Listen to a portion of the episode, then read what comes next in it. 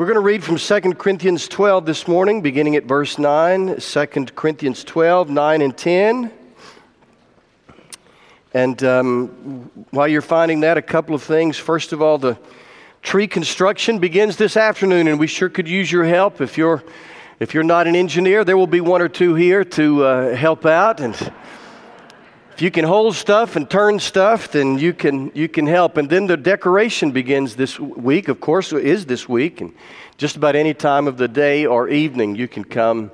There'll be somebody here to, to help you. And then in the morning at 7.30, we're going to prayer walk this room. We meet every morning, every Monday morning at 7.30, and you're all invited. We meet in the chapel. And uh, tomorrow, though, we're going to meet in here. We're going to pray over everything from the control room to every pew, uh, to the orchestra area, to the choir loft. And we'd love 30 minutes, 7:30 to 8. Love to have you here. I also want to uh, say a special word of appreciation to Jack Ragland. Some of you know uh, Jack. He is one of the lead uh, counselors at the Vine. He helped me with he helped Carrie with this morning's uh, sermon. You know, people say she writes my sermons. She, Jack helped. Uh, to, I, I, wrote it, I, I, ran it by him, and um, so I wanted to thank him for his help. Let me also address the elephant in the room.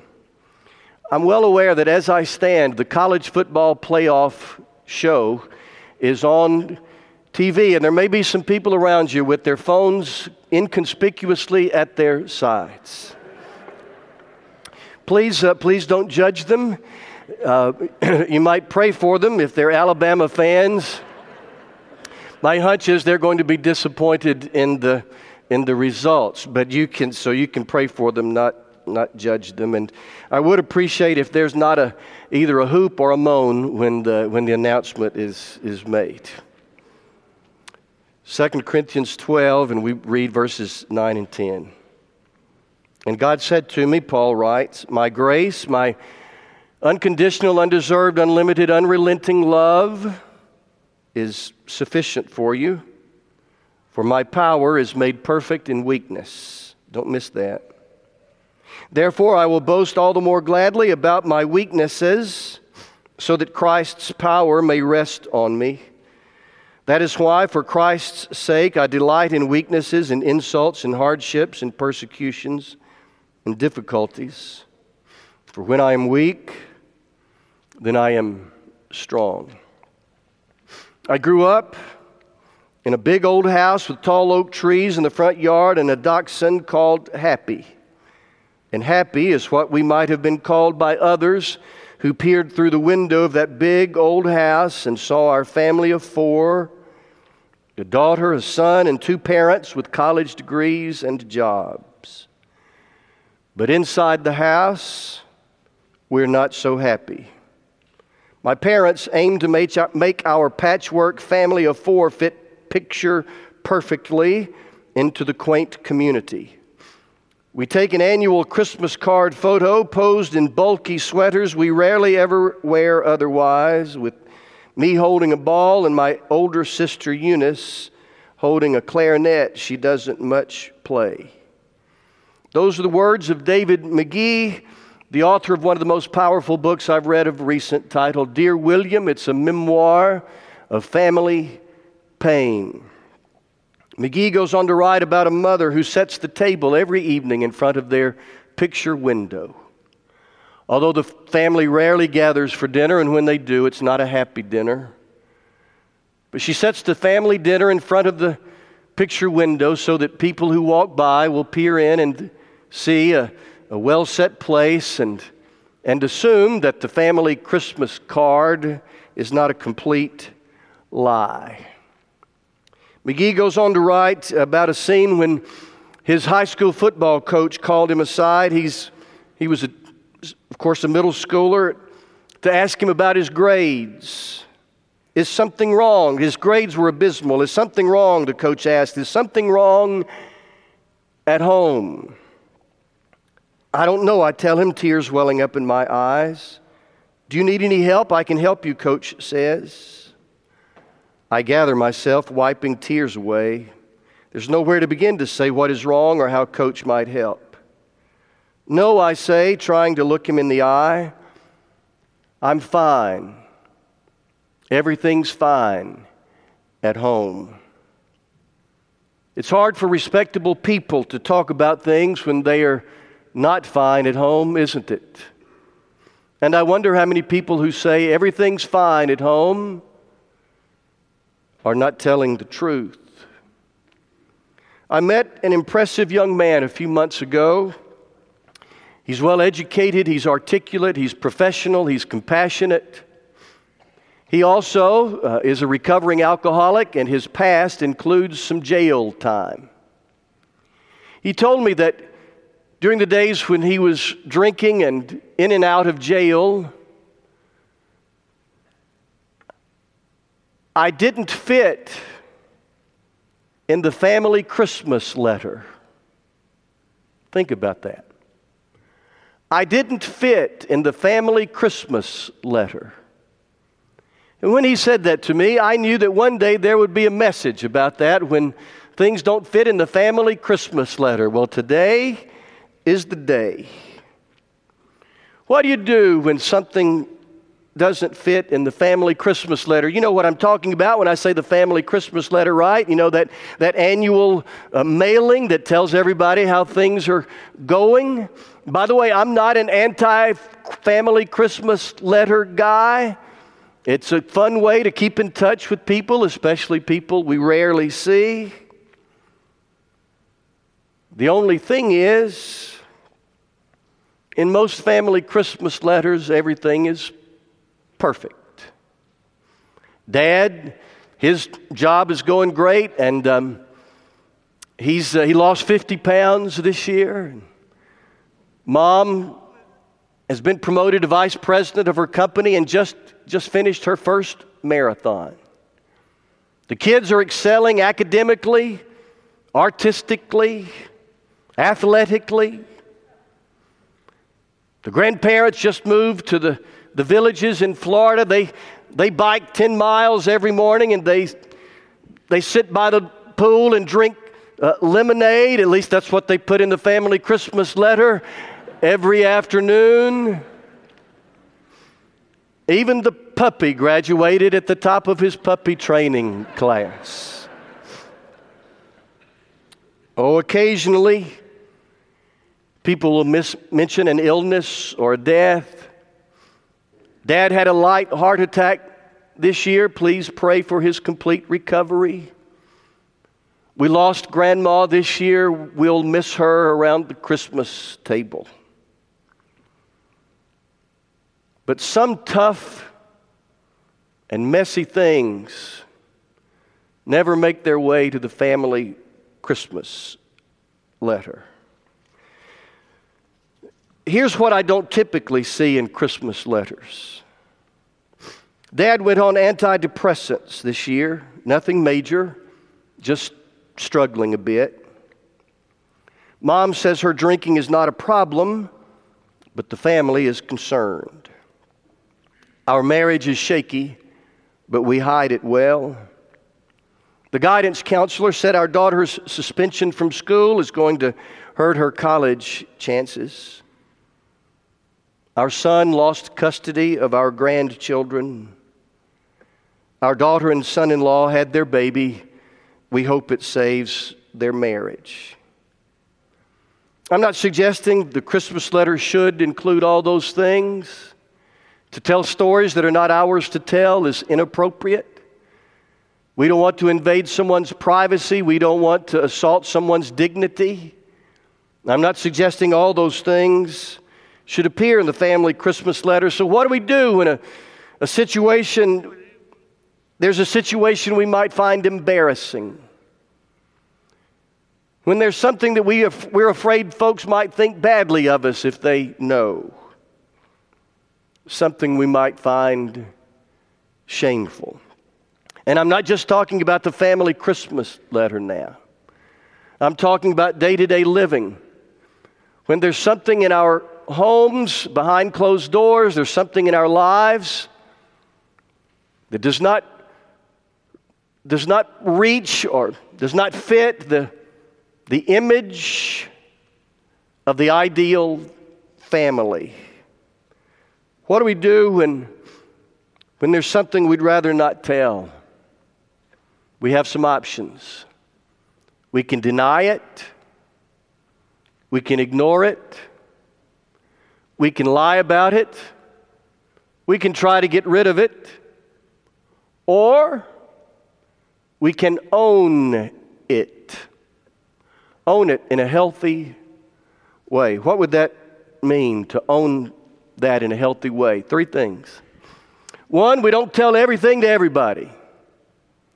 Two, we don't lie or pretend with anybody. And three, we come clean with somebody. We don't tell everything to everybody. We don't lie and pretend with anybody. We come clean with somebody. This is audience participation day. Would you repeat after me, please? We don't tell everything to everybody. We don't lie and pretend with anybody. But we come clean with somebody. Let's talk about that. We don't tell everything to everybody. There are stories that are not ours to tell, and we don't want to invade people's privacy and, uh, and assault their dignity. So there's some things we don't tell. By the way, everybody can't be trusted with sensitive information. There's a reason the Bible says don't gossip. It's because some of us struggle with that. So we don't tell everything with everybody, and we certainly don't post everything on Facebook. Amen? Thank you. We don't tell everything to everybody. But we don't lie and pretend with anybody. The Bible says in Ephesians 4:25 has translated in the message. No more lies, no more pretense. Tell your neighbor the truth. In Christ's body, we're all connected to each other after all. So we can acknowledge, however, generally and non specifically we need to, when things are not perfect. Somebody asks you, How are things going? You can say something like, Well, you know, life is complicated. Or you can say, truth be told, this is a rough stretch of the road for our family. Or you can say, well, candidly, we, we could use your prayers. And then, if you feel comfortable, if you trust that person, you can share whatever details are appropriate to share without shame. We don't tell everything to everybody, but we don't lie and pretend in the Christian family called the church. We don't lie and pretend to anybody, and we come clean with somebody. To do that, to, to be honest, to be vulnerable, to be open, to, to come clean is liberating. And it is healing. And it encourages others to be honest and vulnerable. And it opens doors to relationships that we might never have imagined we'd have. We must find people we can trust to love us, not judge us, and to not gossip. It might be a, a good friend, it might be a minister, it might be a therapist. it Might be your Sunday school or Bible study class. It might be a circle within that class. It might be your teacher. By the way, this is an, time, an important time or opportune time for me to say, I hope you're part of a Sunday morning Bible study class. That's where a large church becomes small. That's where, when you go home from the hospital, they'll bring you a casserole. You need to be part of a, a, a Sunday morning Bible study class. Somebody, we've got to find somebody that we trust to love us and not judge us and not gossip. We don't tell everything to everybody, but we don't lie and pretend to anybody. We come clean to somebody. God created us to long for community, for connection. We were made to be connected to each other. Now, everybody's not an extrovert, I know, but even introverts were made to connect. We, were ma- we long to belong, and that is a, that's how we are wired. But the interesting thing is, we're so afraid we won't belong that we hide things. We're not honest with people because we think if they knew our secrets, if they knew our stuff, if they knew our skeletons, they wouldn't like us. We long to belong so much that we, we hide things. We're not open. We, we, we're afraid we'll be shunned, that people won't accept us or embrace us. And so, this unusually, this longing for belonging makes us less than honest. And yet, on the other hand, real connection demands honesty, it demands vulnerability, it demands that we, that we share with each other. And so, it's this conundrum, this catch 22, this real dilemma, right? On the one hand, we, we long to belong so much, we hide things. On the other hand, connection based on pretense is shallow. Let me say that again. Connection based on pretense is shallow. And so it's this real dilemma. So, what, what is the answer to this hesitation to be honest? And God said to me, Paul wrote, my grace is sufficient for you. The answer is almost always grace. Extending grace to each other, accepting grace from God for ourselves, and even granting grace to our imperfect families. The Bible speaks often about being kind to each other, about being compassionate to each other. Romans 15 7, accept one another just as Christ accepted you.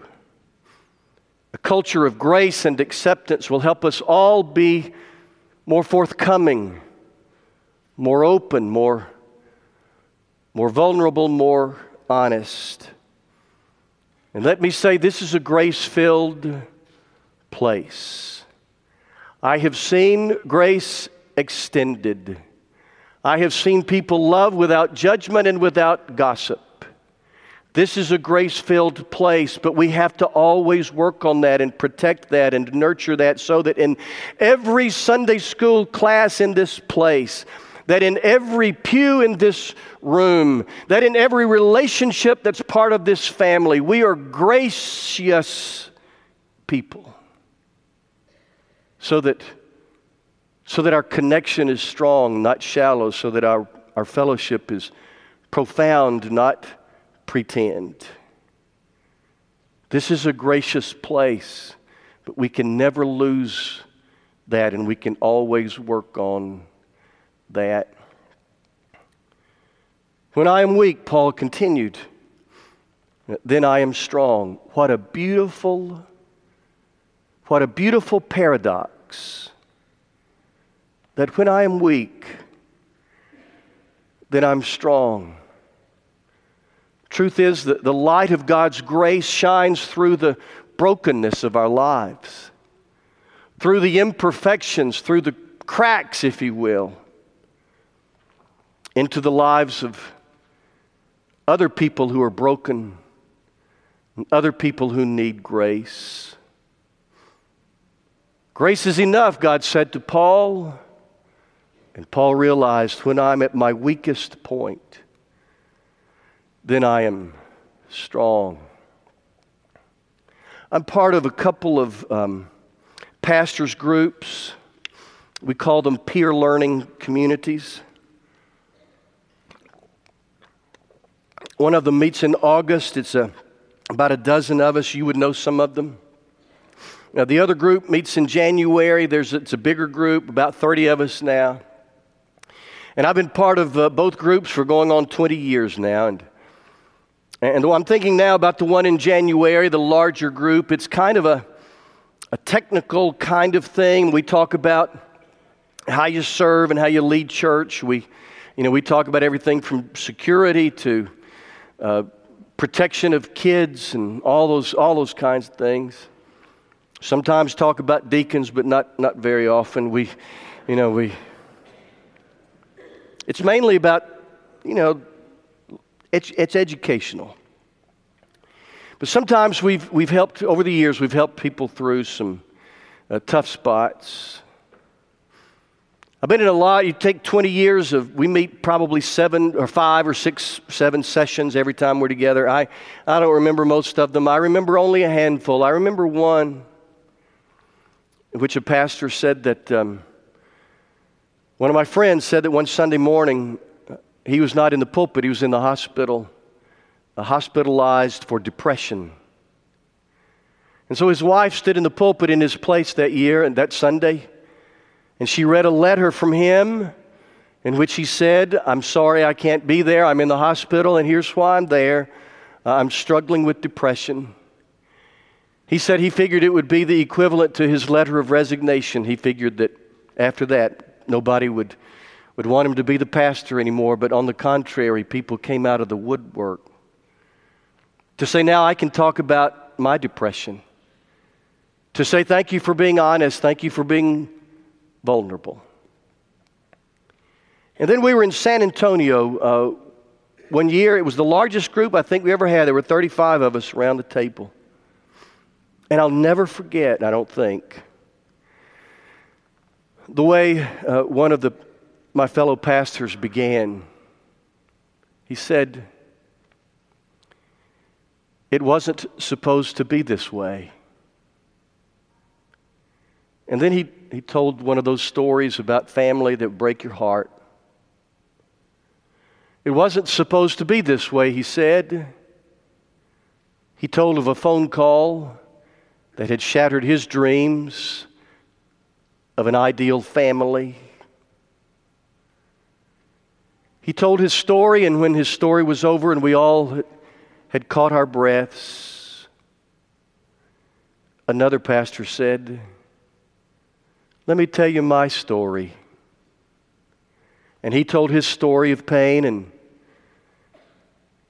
when we'd all caught our breaths, Another pastor said, Let me tell you my story.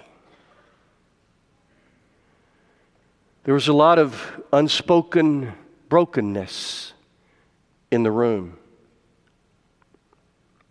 until one man was courageous enough to say, It's not supposed to be this way. It was a moment of of great weakness for him. But he has never been stronger than that moment. There's a lot of trust in the room. There's a lot of grace in the room. People extending grace. People receiving grace. We trusted each other to love and not judge and not gossip. People came clean. No pretense from those who shared their stories. No judgment from those who heard them. Just grace. Truth is, there's a lot of hurt among us, a lot of disappointment, a lot of unflattering stories, a lot of pain, a lot of secrets.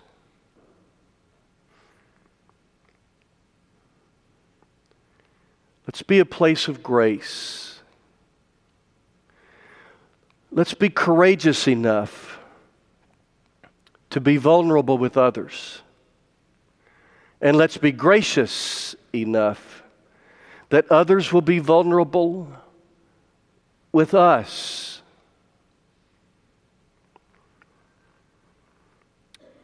We don't tell everything to everybody. But we don't lie and pretend in a good Christian family to anybody. And we come clean to somebody.